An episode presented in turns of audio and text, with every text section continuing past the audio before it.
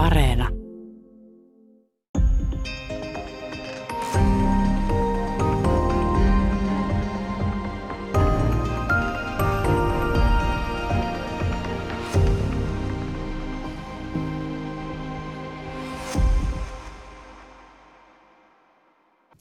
Hyvää päivää. Täällä on tänään vieraana Turun yliopiston käytännöllisen filosofian professori Juha Räikkä. Me puhutaan salaliittoteorioiden filosofiasta.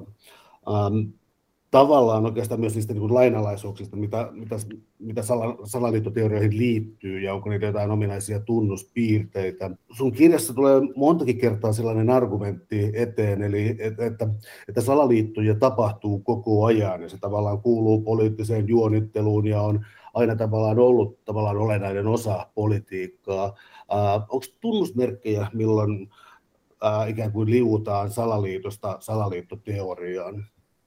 No, jos ajatellaan niin kuin tavallisia historiallisia selityksiä, niin niissä on yleensä vahva näyttö siitä, että joku salaliitto on tehty. Eli salaliittoteorian ja tämmöisen tavanomaisen historian kirjoista, koulukirjoista löydettävän salaliittoväitteen ero on siinä, että näyttöä on salaliitoista paljon silloin, kun se jonnekin historiankirjaan päätyy. Sen sijaan salaliittoteorioissa yleensä ollaan vähän niin kuin kevyellä näytöllä liikkeellä. Yksi argumentti, joka tulee aika usein tällä hetkellä, kun tässä on eletty Donald Trumpin aikaa ja jonkinlaista no siis Kapitolin kukkulan valloittamista, QAnonia ja niin edelleen, argumentti on yleinen, eli se, että internet on lisännyt salaliittoteorioita. Onko tämä perusteltu väite? No joo, e- ehkä siinä mielessä on lisännyt, lisännyt teorioita, että niiden muokkaaminen on niin helppoa. Eli jos joku heittää jonnekin keskustelualustalle teoria, vaikka minkä takia joku onnettomuus, tulipalo, joku on tapahtunut, niin tuota, sen muokkaaminenhan tapahtuu parissa minuutissa ja eräs mielessä se on yksi teoria, mutta sehän voi saada niin paljon erilaisia muotoja, että voidaan puhua täysin eri teorioista. Ja tässä mielessä ne teoriat on lisääntynyt paljonkin. Mutta tietysti tämän kaltainen teorioiden lisääntyminen ei vielä kerro siitä, että meillä olisi kauheasti enemmän ihmisiä, jotka uskoo salaliittoteorioihin, koska yleensä kun joku alkaa luottamaan salaliittoteoriaan, niin hän jo uskoo joihinkin muihin tai ainakin yhteen muuhunkin salaliittoteoriaan. Että kannattajien määrä on saattanut pysyä suhteellisen vakiona, sitähän on vaikea sanoa, mutta teorioiden määrän kasvu ei tarkoita kannattajien määrän.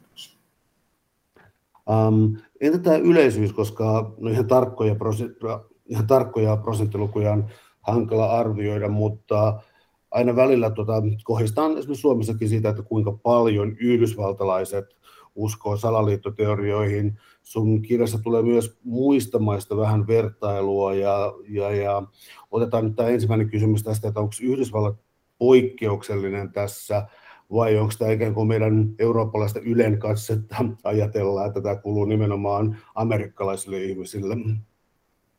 No sanotaan niin, että meillä on tutkimustietoa Yhdysvalloista oikein reippaasti enemmän kuin muualta. Eli siellä on pitkät perinteet salaliittoteorioiden kehittelyssä, mutta myöskin salaliittoteorioiden tutkimisessa.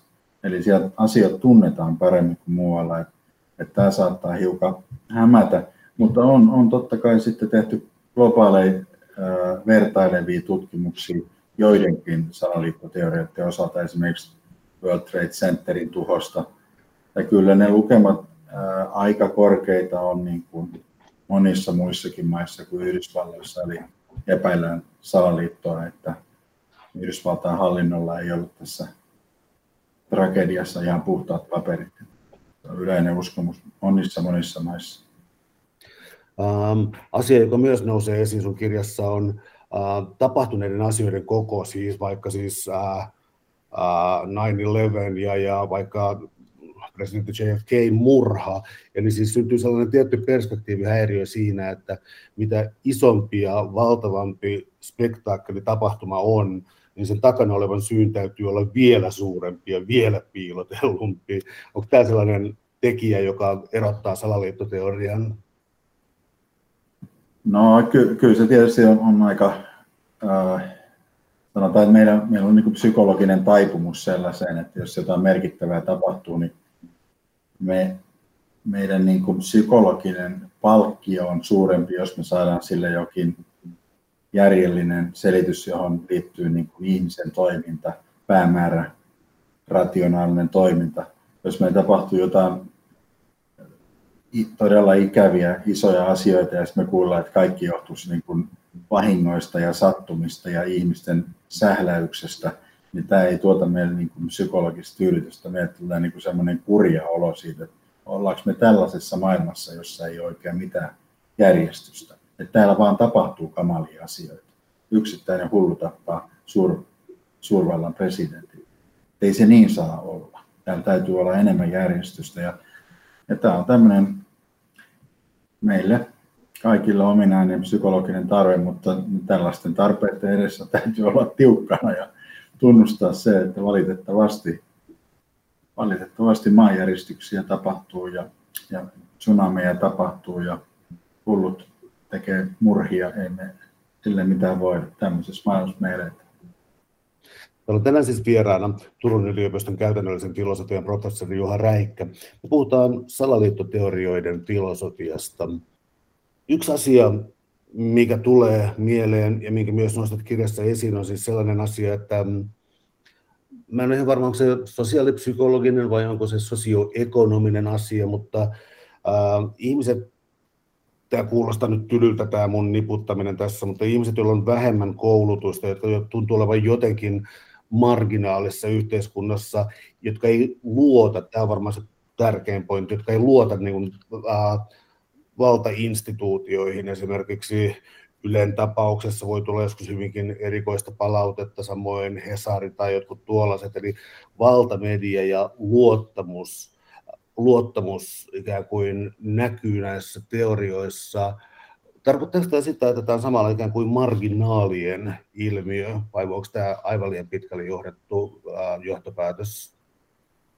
No kyllä se erässä mielessä on liian pitkälle, että jos me tarkastellaan niin kuin salaliittoteorioiden kannattajia, niin se on todella heterogeeninen joukko, eli ei meillä ole mitään yksittäistä porukkaa, joka kannattaa. Sieltä löytyy korkeasti koulutettua väkeä, erittäin hyvinvoivia ihmisiä, valtioiden johtajia, jotka kannattaa salaliittoteorioita. Mutta totta on, että jonkinlainen korrelaatio voidaan löytää niin kuin marginaalisoitujen ryhmien ja salaliittoteorioiden kannattamisen välillä. Ja, ja näiden ryhmien kohdalla voidaan ajatella, että, että se luottamuspula, joka vallitsee niin kuin yleensä tällaiseen eliittiin tai viranomaisiin tietoa tuottaviin tahoihin, niin heijastuu myöskin sitten epäilynä tätä virallista tietoa kohtaan, jossa salaliitoista ei ehkä niin usein puhuta kuin sitten tämmöisessä vasta, vastamediassa. Et sillä on yhteys epäluottamuksella ilman muuta, mutta olisi väärin sanoa, että niin se, se selittää kaiken, että kaikenlaiset ihmiset kannattaa salaliittoteoriaa.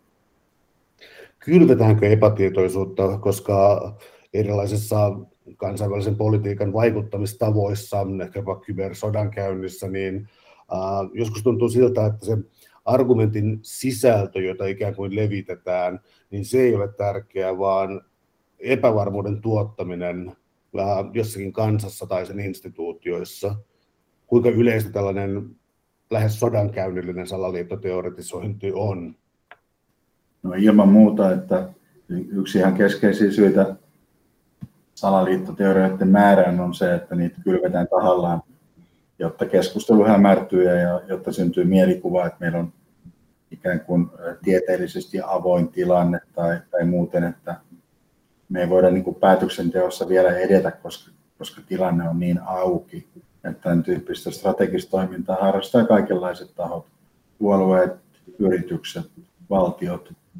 Ja tämä on niin kuin, tavallaan tämmöistä informaatio, sota on ehkä väärä, se on informaatiovaikuttamista ja strategista toimintaa, eikä salaliittoteoria tässä on tietenkään yksi. Meillä on kaikenlaisia tapoja sotkea keskustelua. Ei siihen tarvitse mitään salaliittoja välttämättä laittaa. Jos meillä on joku teollisuuden ala, joka haluaa pitää keskusteluja avoimena, niin tuota, se pystyy tekemään sen monilla keinoilla maksamalla asiantuntijoita puolelleen. Ja, no, me tunnetaan nämä tupakkateollisuuden historiat sun muuta, on täynnä loppausta, mutta niin, ei tässä ole syytä ottaa mitään tiettyjä. Erittäin monet teollisuuden alat harrastaa loppaamista. Ken on Brysselissä käynyt, siellä on jonoon asti ihmisiä, jotka haluavat tavata vaikuttajia ja kertoa omat niin sanotut faktansa heille, jotta asiat menisivät toivottuun suuntaan tai ei menisi mihinkään suuntaan. Sellainen asia, että mihin eri, tota, jos voisi niin jaotella jonkinlaisia motiiveja, niin esiin voisi tulla siis sellainen, että todellakin uskoo salaliittoteorian itse, mitä levittää.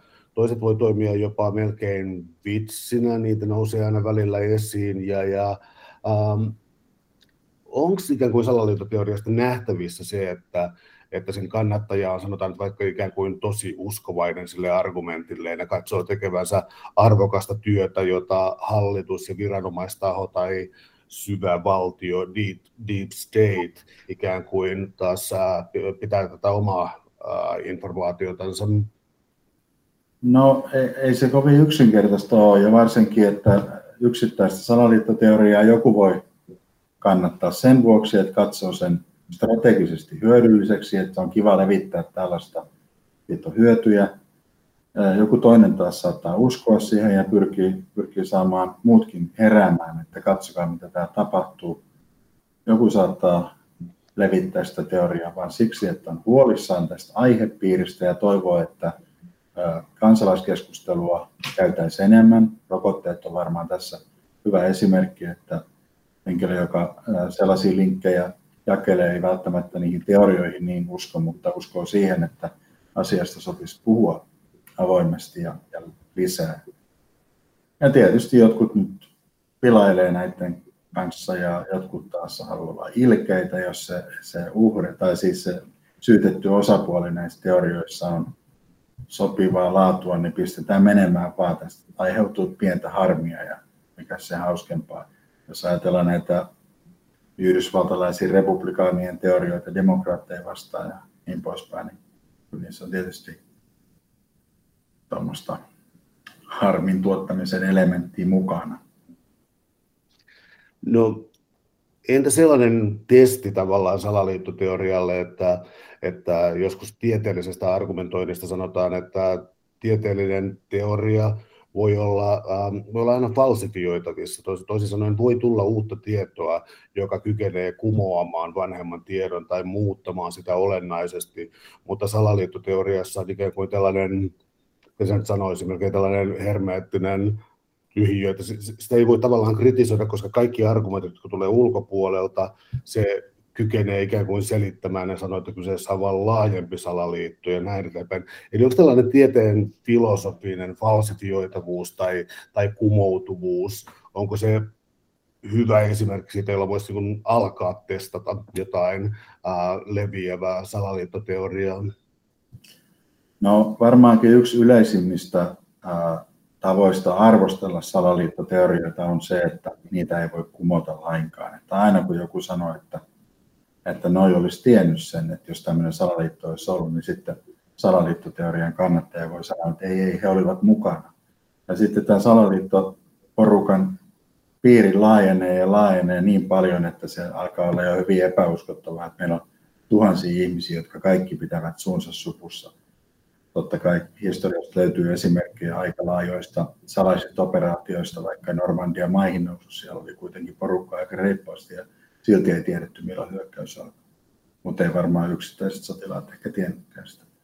Mutta mitä tulee tuohon kumoutuvuuteen, niin tota, kyllähän tieteelliset teoriatkin aika huonosti kumoutuu. Että yleensä silloin, kun me löydetään puutteita jostakin teoriasta, niin me ei suinkaan hylätä koko teoriaa, vaan pikemminkin tehdään tarkennuksia ja hylätään sellaisia apuhypoteeseja, jotka pitää kasassa sitä teoriaa. Jos me kuvitellaan, että me löydetään evoluutioteoriasta jokin heikkous, niin harvempi biologi nyt heittää evoluutioteoriaa pois, vaan pikemminkin sanoo, että okei, meidän täytyy tarkentaa näitä oletuksia siinä ja, ja silloin tämä te- teoria säilyy. Ja jos ajatellaan noin niin kuin empiirisesti salaliittoteorioita, niin ei se ole kovin yleinen tapa laajentaa ja laajentaa ja laajentaa. Pikemminkin sanotaan niin, että okei, okay, että jos te osoitatte tämän, niin silloin mä hylkään tämän teorian. Että jos, ajatellaan vaikka tätä Kennedyn murhaa, niin siellä on tämä tämmöinen mystinen sateenvarjokaveri, kävelee aurinkoisessa Dallasissa mustalla sateenvarjolla. Ja tota, vähäinen laukauksia ja sateenvarjo sitten suljetaan.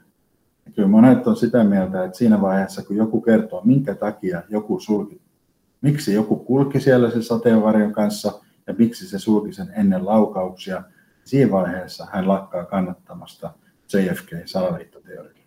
Mutta niin kauan kuin sitä selitystä ei anneta, niin tota, hän ei hylkää yhtään mitään. Ja tässä kohtaa me sanotaan, että se teoria kyllä on kumoutuva, vaikkei sitä nyt sit pystytä kumoamaan. Kukaan ei tiedä, miksi, miksi semmoinen heppu siellä oli. Varmaan yksi syy on se, että joku haluaa suojautua auringolta. Se, sen kummallisempaa vaadi. Ja mielenkiintoista myös tuossa JFKin tapauksessa, että varmaankin tunnetuin elokuva siitä on tämä Oliver Stonein JFK-elokuva, joka kulkee salaliittoteorian mukaisesti, päättänyt tehdä tällaisen äm, katsauksen Amerikan lähihistoriaan. Joo, se on tällainen taiteellinen salaliittoteoria, että siinä Oliver Stone on antanut haastattelu, jossa hän sanoi, että, että se on fiktiota se varsinainen juonen kulku siinä, mutta se kertoo kuulemma syvemmän olemuksen yhdysvaltalaisesta yhteiskunnasta. Ja siinä hän vihjaa, että Yhdysvallat on täynnä salaliittoja, vaikkei tämä yksittäinen nyt ehkä ihan näin mennytkään. Ja se on tietysti ovella konsti, koska tuohon on vähän paha vastata mitään, kun jos me sanotaan, että ei se mennyt noin, niin, niin, niin ohjaaja vastaa, että no ei mennytkään, ei hän tarkoittanutkaan. Hän tarkoittaa sitä, että niin kuin yleisemmin meillä on tällainen ongelma. Ja siihen on hyvin hankala sanoa mitään. Osoita se sitten, että se, se ongelma on. Ja, ja tota, voi olla, että se pitää paikkansa. Totta kai monissa yhteiskunnissa tehdään paljon salaliittoja. Siinä sinänsä on mitään kummallista. Täällä on tänään siis vieraana Turun yliopiston käytännöllisen filosofian professori Juha Räikkä. Me puhutaan salaliittoteorioiden filosofiasta.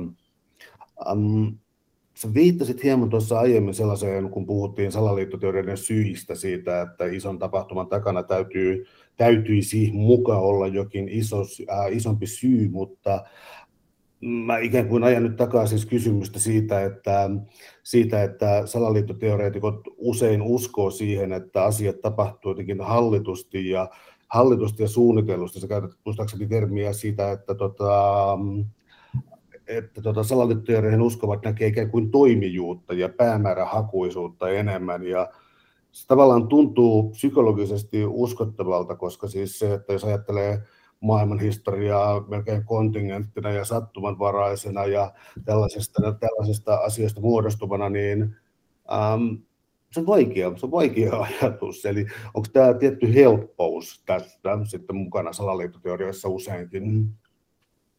No joo, siitä, siitä on empiirisiä tutkimuksia, eli tämmöinen, puhutaan intentionaalisuusharhasta, eli ajatuksesta, että aina kun jotakin tapahtuu, niin sen takana on niin kuin suunnitelmallista toimintaa. Ja että tämän kaltainen ajattelutapa on yleisempää niiden parissa, jotka uskovat ainakin yhteen salaliittoteoriaan. Mutta varmaan meillä kaikilla on hiukan taipumusta etsiä niin kuin toimijuutta, jos me kävellään hämärässä metsässä, ollaan tulossa sienestämästä ja siellä kuuluu jotain oksien raksahtelua, niin kyllä meillä ensimmäisenä tulee mieleen, että onko siellä ihminen tai onko siellä eläin, kunnes sitten todetaan, että ei siellä mitään ollut, että onko se sieltä tipahti puusta alas. Ja se on niin kuin meille tyypillinen ja jotkut sanoivat, että se on niin kuin evoluution tuotosta, että me ollaan hengissä suurin piirtein sen takia, että me ollaan oltu valppaana aikojen alusta. Mutta tietysti tämä voidaan viedä nyt äärimmilleen ja jotkut näkee toimivuutta ihan niin kuin todella paljon tilanteissa, joissa se on aika epäuskottavaa. Mutta no, niin kuin yhteiskunnallisten selitysten näkökulmasta, niin se on vaikea sanoa, milloin meidän kuuluu ottaa niin kuin tämä toimijuus mukaan peliin, että kaikenlaisia asioita tietoisesti saadaan aikaan, niin se vaan on. Kun taas sitten jotkut näyttää sitten olevan niin kuin sattuman kauppaa ja, ja tota, johtuvan sattumista. Tämä oli siis tällainen ikään kuin toimijuusharha, eli sellainen, äh, sellainen ikään kuin näkökanta, joka tuottaa helposti raflaavia tuloksia, koska on olemassa muitakin tällaisia harhoja, jotka liittyvät esimerkiksi asioiden yleisyyteen ja miten sitä tulkitaan, ikään kuin inhimillisiä harhoja. Mitä muita tässä on? Siis tässä tulee ensimmäiseksi mun muistiinpanoissa suhteellisuusharha ja, ja, ja näitä on muitakin, konjunktiovirhepäätelmä. No joo, varmasti äh, konfirmaatioharha, eli tämmöinen vahvistusvinouma, niin, niin se on yksi yleisempi, eli, eli silloin kun henkilö nyt jostain syystä ajattelee, että olisiko tässä takana jonkinlaista ehkeilyä, jonkinlainen salaliitto, niin tämän kaltaisen ajatuksen muodostettua, niin ihminen luonnollisesti alkaa etsimään niin kuin vahvistavaa todistusaineistoa tälle ajatukselle. Ja tämä vahvistusvinooma määrittää käytännössä kaikkia ihmisiä, mutta joitakin sitten vähän enemmän. Ja henkilö, joka, joka tota, vaikkapa sitten tämän toimijuusajattelun vuoksi alkaa ajatella, että tässä täytyy olla takana joku porukka, niin sen jälkeen hän alkaa kyllä näkemään sitten myöskin todisteita, että siellä on joku porukka, porukka koska, koska hänellä on tämä vahvistusvinooma myöskin.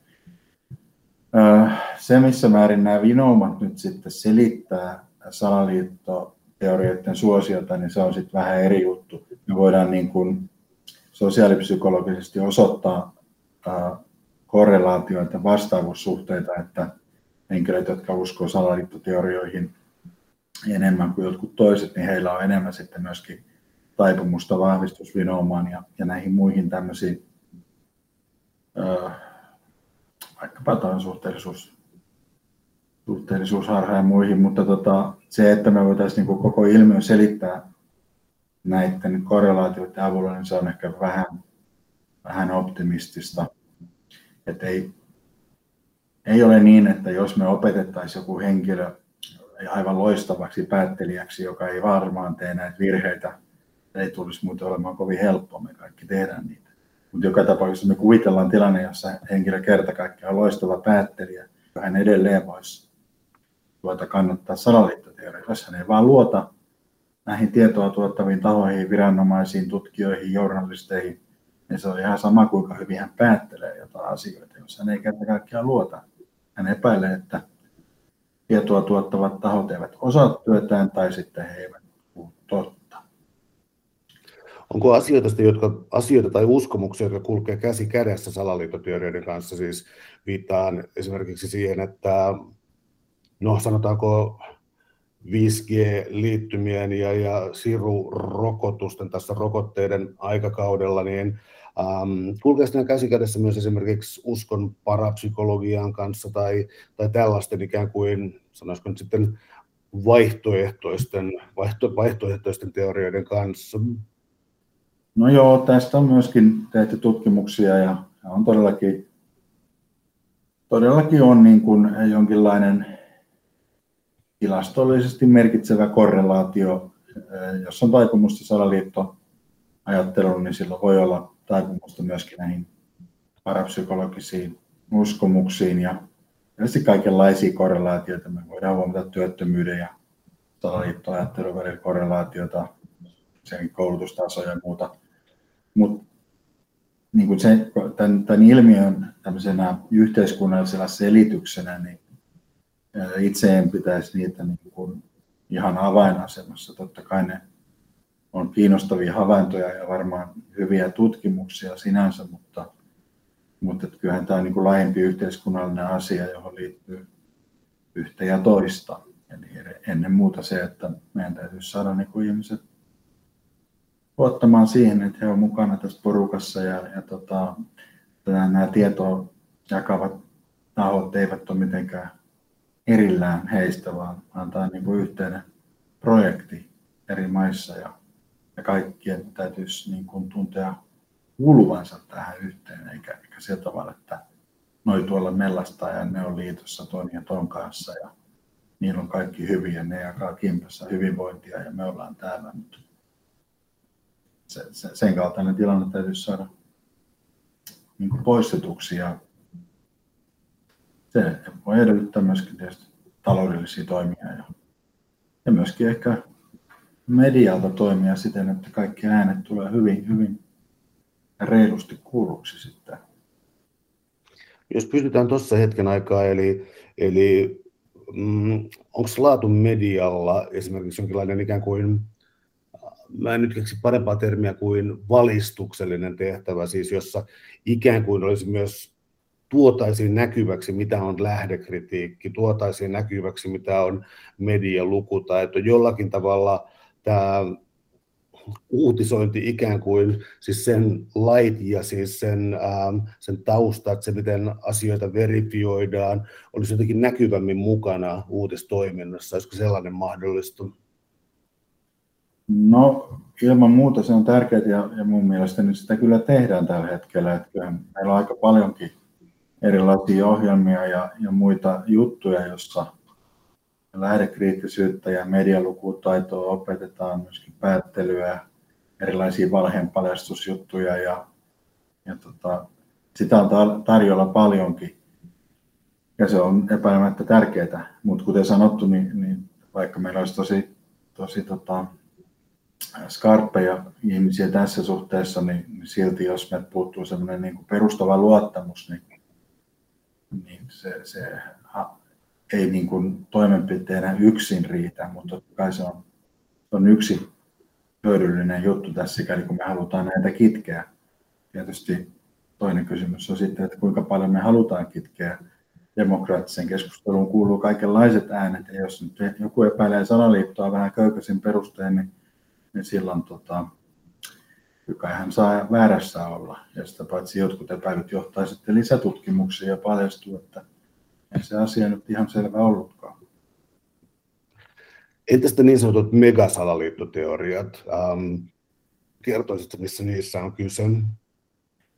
No, nämä on tämmöisiä termejä, joita käytetään vähän äh, eri merkityksissä, eri yhteyksissä. Itse olen käyttänyt tätä megasalaliittoteoriaa niin kuin tällaisena perinpohjaisena harhautuksena. Megasalaliittoteoria selittää useita asioita. Se voi selittää Dianan kuoleman ja monet onnettomuudet, Estonian uppaamisen ja, ja sairauksia ja sotia ja, ja kaikenlaisia asioita. Ja ajatuksena se megasalaliittoteorian taustana on se, että meidät on niin perinpohjaisesti harhautettu silloin, kun me uskotaan historiankirjoihin ja, ja valtamedian juttuihin, niin meille on vain lapsesta asti kerrottu, että nämä pitää paikkansa. Jos me luetaan, että Australiassa on metsäpalo, ja mä luen sen neljästä tai viidestä lähteestä, niin tyypillisesti mä alan uskomaan, että kyllä siellä nyt se mettä palaa. Enkä uskalla sitä kyseenalaistaa, mutta megasalaliittoteorian mukaan tässä on tämmöinen jättimäinen manipulaatio, operaatio taustalla ja tuota, meidän koko todellisuuskuva on virheellinen siitä, että, että me voidaan luottaa tähän saada tätä tietoa siten, kun me sitä nykyään saadaan, eli me saadaan sitä toisiltamme. Suurin osa on tämmöistä kuultua tietoa. Me tiedetään pääkaupungit ja presidenttien nimet ja DNA-rakenne ja planeetoista ja kaikenlaista, koska me ollaan luettu niistä ja kuultu muilta, ja me ollaan itse käyty tarkistamassa, että onko varmasti niin, että Pariisi on Ranskan pääkaupunki. Ei sitä harvempi sitä käy tsekkaamassa mistä asiakirjoista, missä se on se päätös tehty. Me vaan uskotaan. Ja nyt teoria lähtee siitä, että me voidaan erehtyä perinpohjaisesti. Se on tietysti vähän niin kuin joku voi naurahtaa niille, mutta jos, jos historiaa ajatellaan, niin ihmiskunta on ollut väärässä kaikenlaisissa asioissa, muun muassa tästä maapallon muodosta me ollaan oltu ilmeisesti väärässä. Ja tuota, nyt voidaan ajatella, että me ollaan väärässä tällä hetkelläkin aika monista asioista. Megasalaliittoteorian pointti on vain sanoa se, että me ollaan väärässä sen takia, että joku on tahallaan aiheuttanut sen. Eikä se on nyt niin hirvittävä lisäys enää siihen, että me tunnustetaan, että totta kai me tällä hetkellä ollaan joistakin asioista aivan metsässä, niin kuin ollaan aina oltu koko historiaa. Täällä tänään siis vieraana Turun yliopiston käytännöllisen filosofian professori Juha Räikkä. Me puhutaan salaliittoteorioiden filosofiasta. Joillain, joillain salaliittoteorioilla on um, aika ikävä maine siis johtuen siitä, että niitä on käytetty niin kuin avoimeen rasismiin ja muuhun, mutta mä oikeastaan hyvin pitkän on siis niin juutalaisen on suhtauduttu epä, äh, tota, jollakin epäilyksellä. Se jatkuu edelleen jossakin kummassa versiossa, missä on George Soros ja, ja mahdollisesti Bill Gateskin siihen yhdistettynä ja tällainen äh, juutalais, no siis avoin juutalaisviha ja vastaisuus. Mä nostaisin kuitenkin tämän rinnalle vielä siis sellaiset asiat, jotka liittyy tällaisiin ikään kuin salattuihin järjestöihin ja etnisiteetteihin, eli Illuminaatti, salaseura tai vapaamuurarit, temppeliherrat, mitä näitä nyt tuleekaan tällaisia, mutta jotka on jostain kumman syystä ähm, kiinnostus niihin ei tunnu katoavan mihinkään. Onko nämä jotenkin oma lukunsa? No, äh, tietysti nämä, nämä tuota, salaseurat on tavallisesti osa näitä megasalaliittoteorioita, toisin sanoen katsotaan, että nämä salaseurat selittää koko joukon asioita, mitä maailmassa on tapahtunut, eli niiden valta on niin massiivinen. Tällä hetkellä meillä on varmaan näitä erilaisia talousjohtajia ja poliitikkojen kokouksia, joille, joille tota, monta kertaa attribuoidaan sitten valtavat voimat, jotka pystyy hallitsemaan ja päättävät maapallon kohtalosta ja talouden mekanismeista ja siitä, ketä on rikas ja ketä köyhä. Mitä tulee sitten näihin etnisiin ryhmiin, niin tällä hetkellä on paljonkin erilaisia etnisiä ryhmiä, joille, joille tota, sälytetään kaikenlaisia rikoksia. Ja tota, kun asiat menee huonosti itsellä, niin, niin kivampi olisi tietysti nähdä, että joku muu on niihin syypää kuin itse. Että tämä nyt on yksi tämmöinen selitys, mutta kannattaa koko ajan pitää mielessä, että meillä on paljon erilaisia syitä tämmöisten Ensinnäkin tämä salaliittoteoria, että se on, se on niin kuin moninainen asia. Meillä on niin paljon erilaisia, jotkut on hauskoja, helvis elää ja, ja Suomea ei ole olemassa. Toiset taas on tosi ikäviä, jotain kouluampumista ei lainkaan tapahtunut, vaan kyseessä oli lapsinäyttelijät, jotka teeskenteli kuollutta. Nämä, nämä on ihan eri, erityyppisiä teorioita ja niinpä niiden syytkin on ihan erilaisia. Että se niin kuin vastaaminen siihen, että mistä jokin johtuu tai, tai tota, on, onko hyvä tai huono teoria, niin tota, se on vähän harhaanjohtava, niin se on niin, niin suuri variaatio, että ei me niin kuin mitään yksittäistä vastausta Uh, liittyykö näihin kuitenkin usein siis epäluottamus eliittiin, eli siis poliittinen eliitti tai taloudellinen eliitti, tiedeeliitti ähm, ja niin edelleen. Eli mm, muotoinen kysymyksen vähän äh, rajuin sanakäänteen, niin tällainen niin kuin rouhea kansanomaisuus liittyy siis salaliittoteorioihin, koska toisaalta taas tuntuu siltä, että salaliittoteoriat usein matkii tieteen kieltä, ottaa sieltä, ammentaa sieltä ikään kuin tiedettä puhuen, mutta äh, mennään sitten pieleen aika kriittisessä vaiheessa. No kuten sanottu, niin näitä teorioita on niin paljon, että, että, että me voidaan poimia sieltä sopivia, sopivia teorioita ja sanoa, että nämä teoriat näyttää olevan tämmöisiä eliitivastaisia teorioita, just nämä Bilderbergin hotellit, kokoukset ja muut, että siellä eliitti tapaa ja sopii kaiken. Mutta sitten meillä on taas muita teorioita, joita kannattaa vaikkapa valtioiden johtajat ja elitin jäsenet itse, niin tuskin ne on mitään elitin vastaisia teorioita. Että, että silloin kun me poimitaan tietty, tietty tota joukko, joka ajattelee tietyllä tavalla, niin se sopii yleensä joihinkin teorioihin. Ja joihinkin toisiin se taas ei sovi lainkaan. Jos joku, joku nyt ajattelee, että Dorsin laulaja Jim Morrison ei itse asiassa kuollut, vaan, vaan hän halusi häipyä julkisuudesta ja, ja tota, teki salaliiton parin lääkärin kanssa ja häipysi julkisuudesta – niin eipä tässä nyt mitään ihmeellistä eliitin vastaisuutta ole. Ja joku voi ajatella, että tämä oli ihan ok temppu, että niin mäkin olisin tehnyt, että se oli jo ihan tarpeeksi saanut julkisuudesta. Ja tietenkin tämä on salaliittoteoria, koska se viitataan salaliittoon eikä, eikä evidenssiä tämmöisessä ole juurikaan.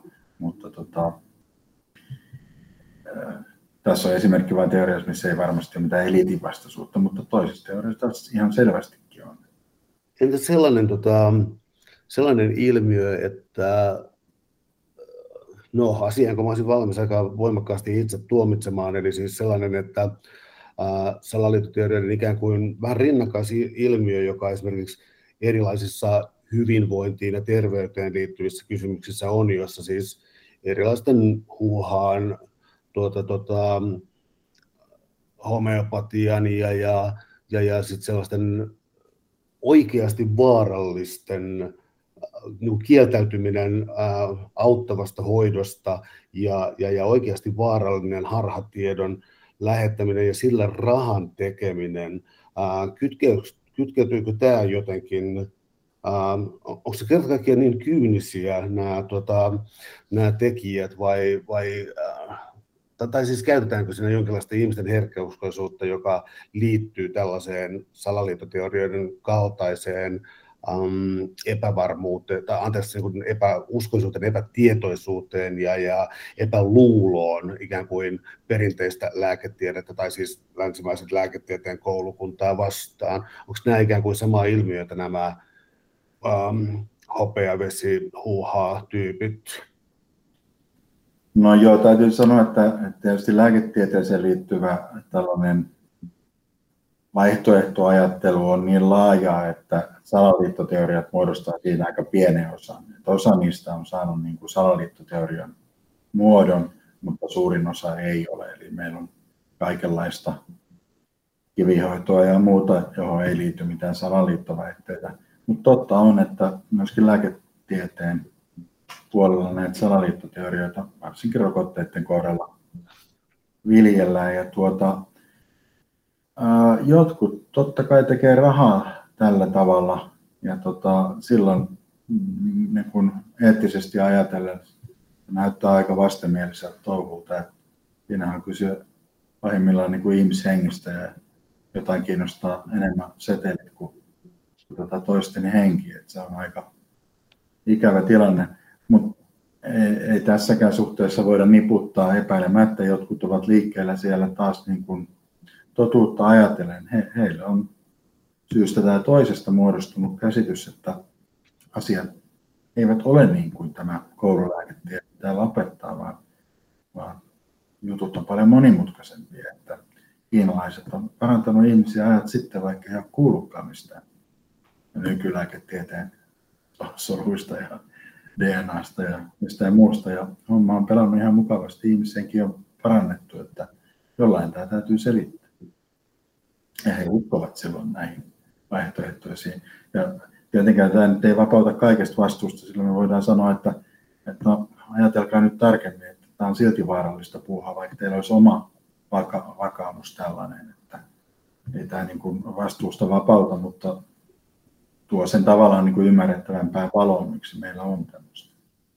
No entä sellaiset jättiläismäiset salaliitot, siis tässä tuli äh, sun kirjassa mainiosti esiin siis Platon, Platonin tota, äh, tai siis Sokrateen suulla käyty äh, dialogi Platonilla, jossa siis annetaan ymmärtää ikään kuin, mitä mä sanoisin, äitimaani ja mahdollisesti kansallistunteen tai jonkin tällaisen koko yhteiskunnallisen aseman olevan eräänlainen sumuverho, univerho tai jotain, siis jatkaen tällaista ajatusta, että uskonto on opiumia kansalle, mutta Platonilla pikemminkin jo, että yhteiskunta sellaisenaankin on jo jonkinlaista, jonkinlaista sumuverhoa.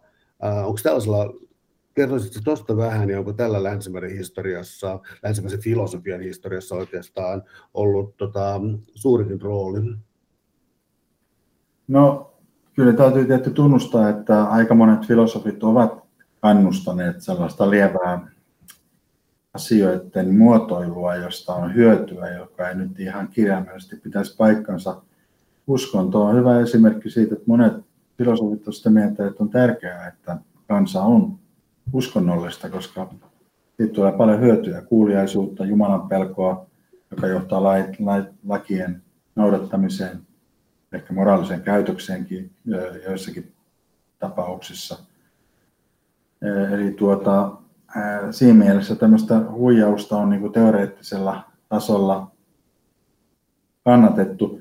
Se, että halutaanko kutsua sitä nyt huijaukseksi vai ei, niin se on sitten vähän makuasia, että, että kyllähän kaikissa maissa on tällaisia kansallisia myyttejä, suomalaiset ovat äärettömän sisukas kansa ja kaikenlaista muuta, että sitä töitä tehdään muuallakin kuin Suomesta, mutta se, että joku nyt sitten juhlapuheessa itsenäisyyspäivänä sanoo ja korostaa sitä meidän, meidän uutteruutta ja sisukkuutta, niin ei se nyt kuulosta niin kauhean suuret rikokselta. Kaikki tietää sen, että, että tuota, muissakin maissa ajatellaan, että he ovat jossakin niin kuin aivan erinomaisia. Kuitenkin sitten samanlaisia nämä porukat täällä eri puolilla on. Että se, niin niistä on hyötyjä tietynlaisista muotoiluista ja, ja tota, jos ei ne nyt ole suoranaista, suoranaista niin kuin valehtelua, niin, niin mikseipä me muotoiltaisiin asioita mieluummin mukavan sävyisesti kuin ikävän sävyisesti. Täällä tänään siis vieraana Turun yliopiston käytännöllisen filosofian professori Juha Räikkä. Puhutaan salaliittoteorioista. Um, eletään valitettavasti vieläkin korona-aikaa, saa nähdä milloin tämä kurimus loppuu, mutta uh, koronaviruksen tietysti liittyy salaliittoteorioita, kun tässä on mennyt nyt vajaa kaksi vuotta, milloin oikeastaan uutisvirrassa ei paljon muuta ole ollutkaan. Um, Onko näillä koronavirus ja näillä pandemiaepäilyillä, onko niillä joku tietty erityispiirre, onko, onko se esimerkiksi poikkeuksen laajoja, poikkeuksen vahvoja vai onko niissä jokin äh, ikään kuin viholliskuvaa eri tavalla rakennettu? Mikä, mikä tekee niin koronavirus salaliittoteoriasta ähm, sellaisen kuin mitä, mitä me nyt nähdään niitä olevan? No täytyy sanoa, että ne, ne eivät ole mitenkään kovin erityisiä. Jos ajatellaan niin kuin pandemioita tai muita vakavampia sairauksia, niihin on aina liittynyt salaliittoteorioita. AIDSista on valtava määrä salaliittoteorioita. Myöskin Zika, influenssasta tehtiin sitten aiemmin Espanjan taudista ja rutosta luonnollisesti. Et se on niin kuin, odotettavaa, että, että salaliittoteorioita syntyy silloin, kun syntyy jotakin ikävää. Silloin, jo, silloin pitää keksiä, kuka sen aiheuttaa ja tota, mikä näissä nyt pistää silmään, niin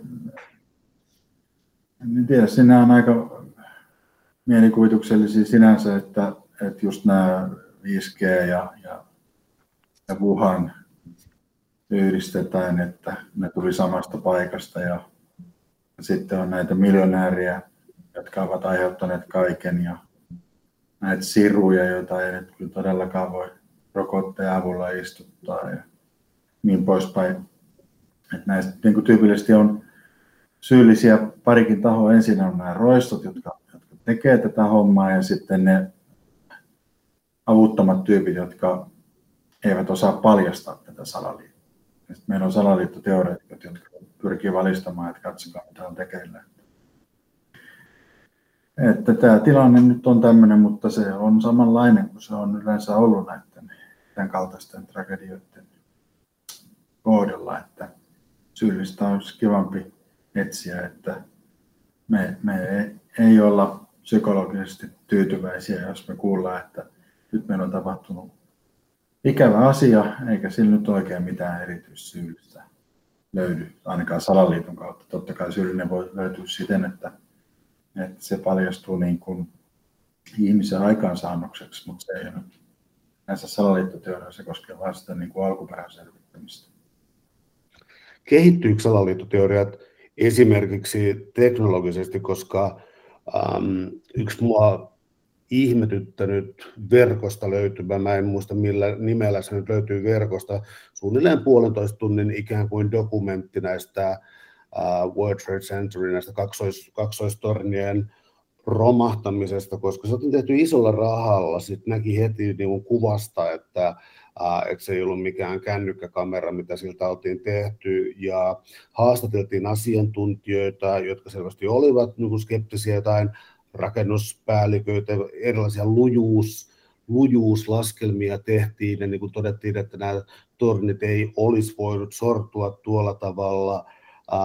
Se oli pelottavan todentuntunen, siis mä tarkoitan todentuntuisella nyt, että se oli pelottavan dokumentin oloinen. Se oli siis se kuljetti juonta hurjasti, mutta se yksi kysymys, joka siinä koko ajan ikään kuin kaikui taustalla oli se, että miksi ihmeessä näin olisi tehty. Että sitä, sitä järkeä siitä ei löytynyt, mutta se oli ää, tuotannollisesti hyvin kunnianhimoinen asia.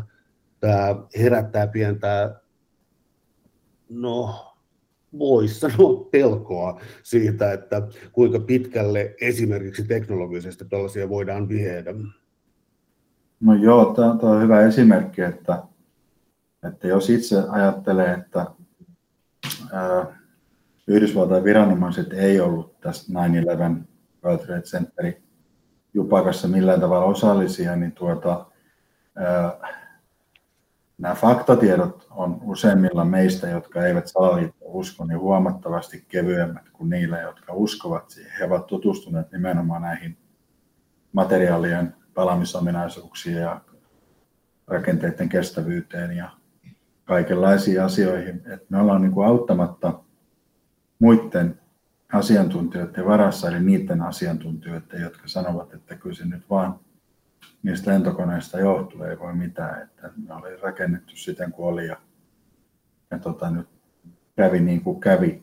Et, tämä on tyypillinen tilanne siinä, että äh, ihan sama, jos me keskustellaan vaikka tällaisen ilmaston lämpenemisen kieltävä henkilön kanssa tyypillisesti. Hänellä on aika paljon faktatietoa asiasta, jota ei rivikansalaisella tuosta vaan ole. Ja silti niin me pysytään ikään kuin tämän virallisen kannan puolella.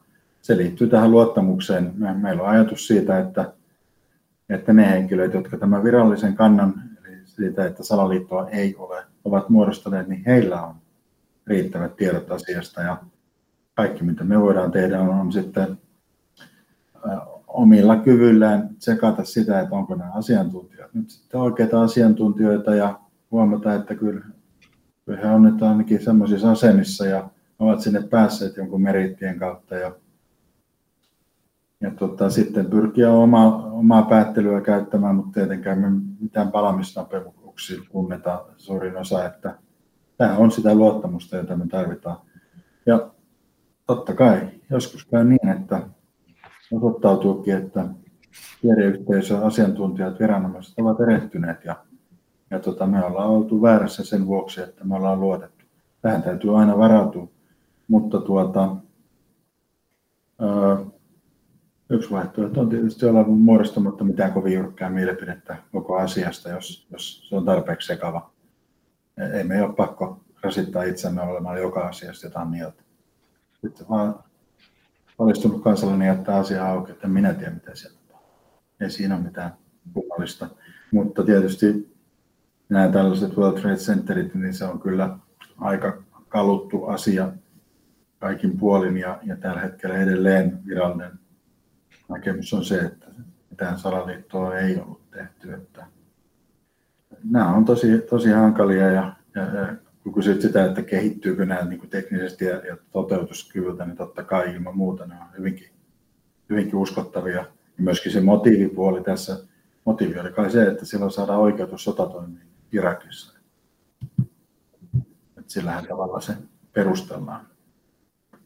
No entä sitten hyöty, joka salaliittoteorioista tulee, koska yksi tapa ikään kuin katsoa joidenkin väitteiden todenperäisyyttä on sellainen, että katsotaan siis niin kuin kuka puhuu, tai sitten suomalaiset, tai mitä sen lauluja laulat, pieleen, sen lauluja laulat, ne leipää, syöt ja, ja, ja tällaiset, ja, ja englanniksi follow the money, eli sieltä löytyy jotain. Ketkä hyötyy salaliittoteorioista? No, riippuu taas teoriasta, mutta jos me nyt ajatellaan jotain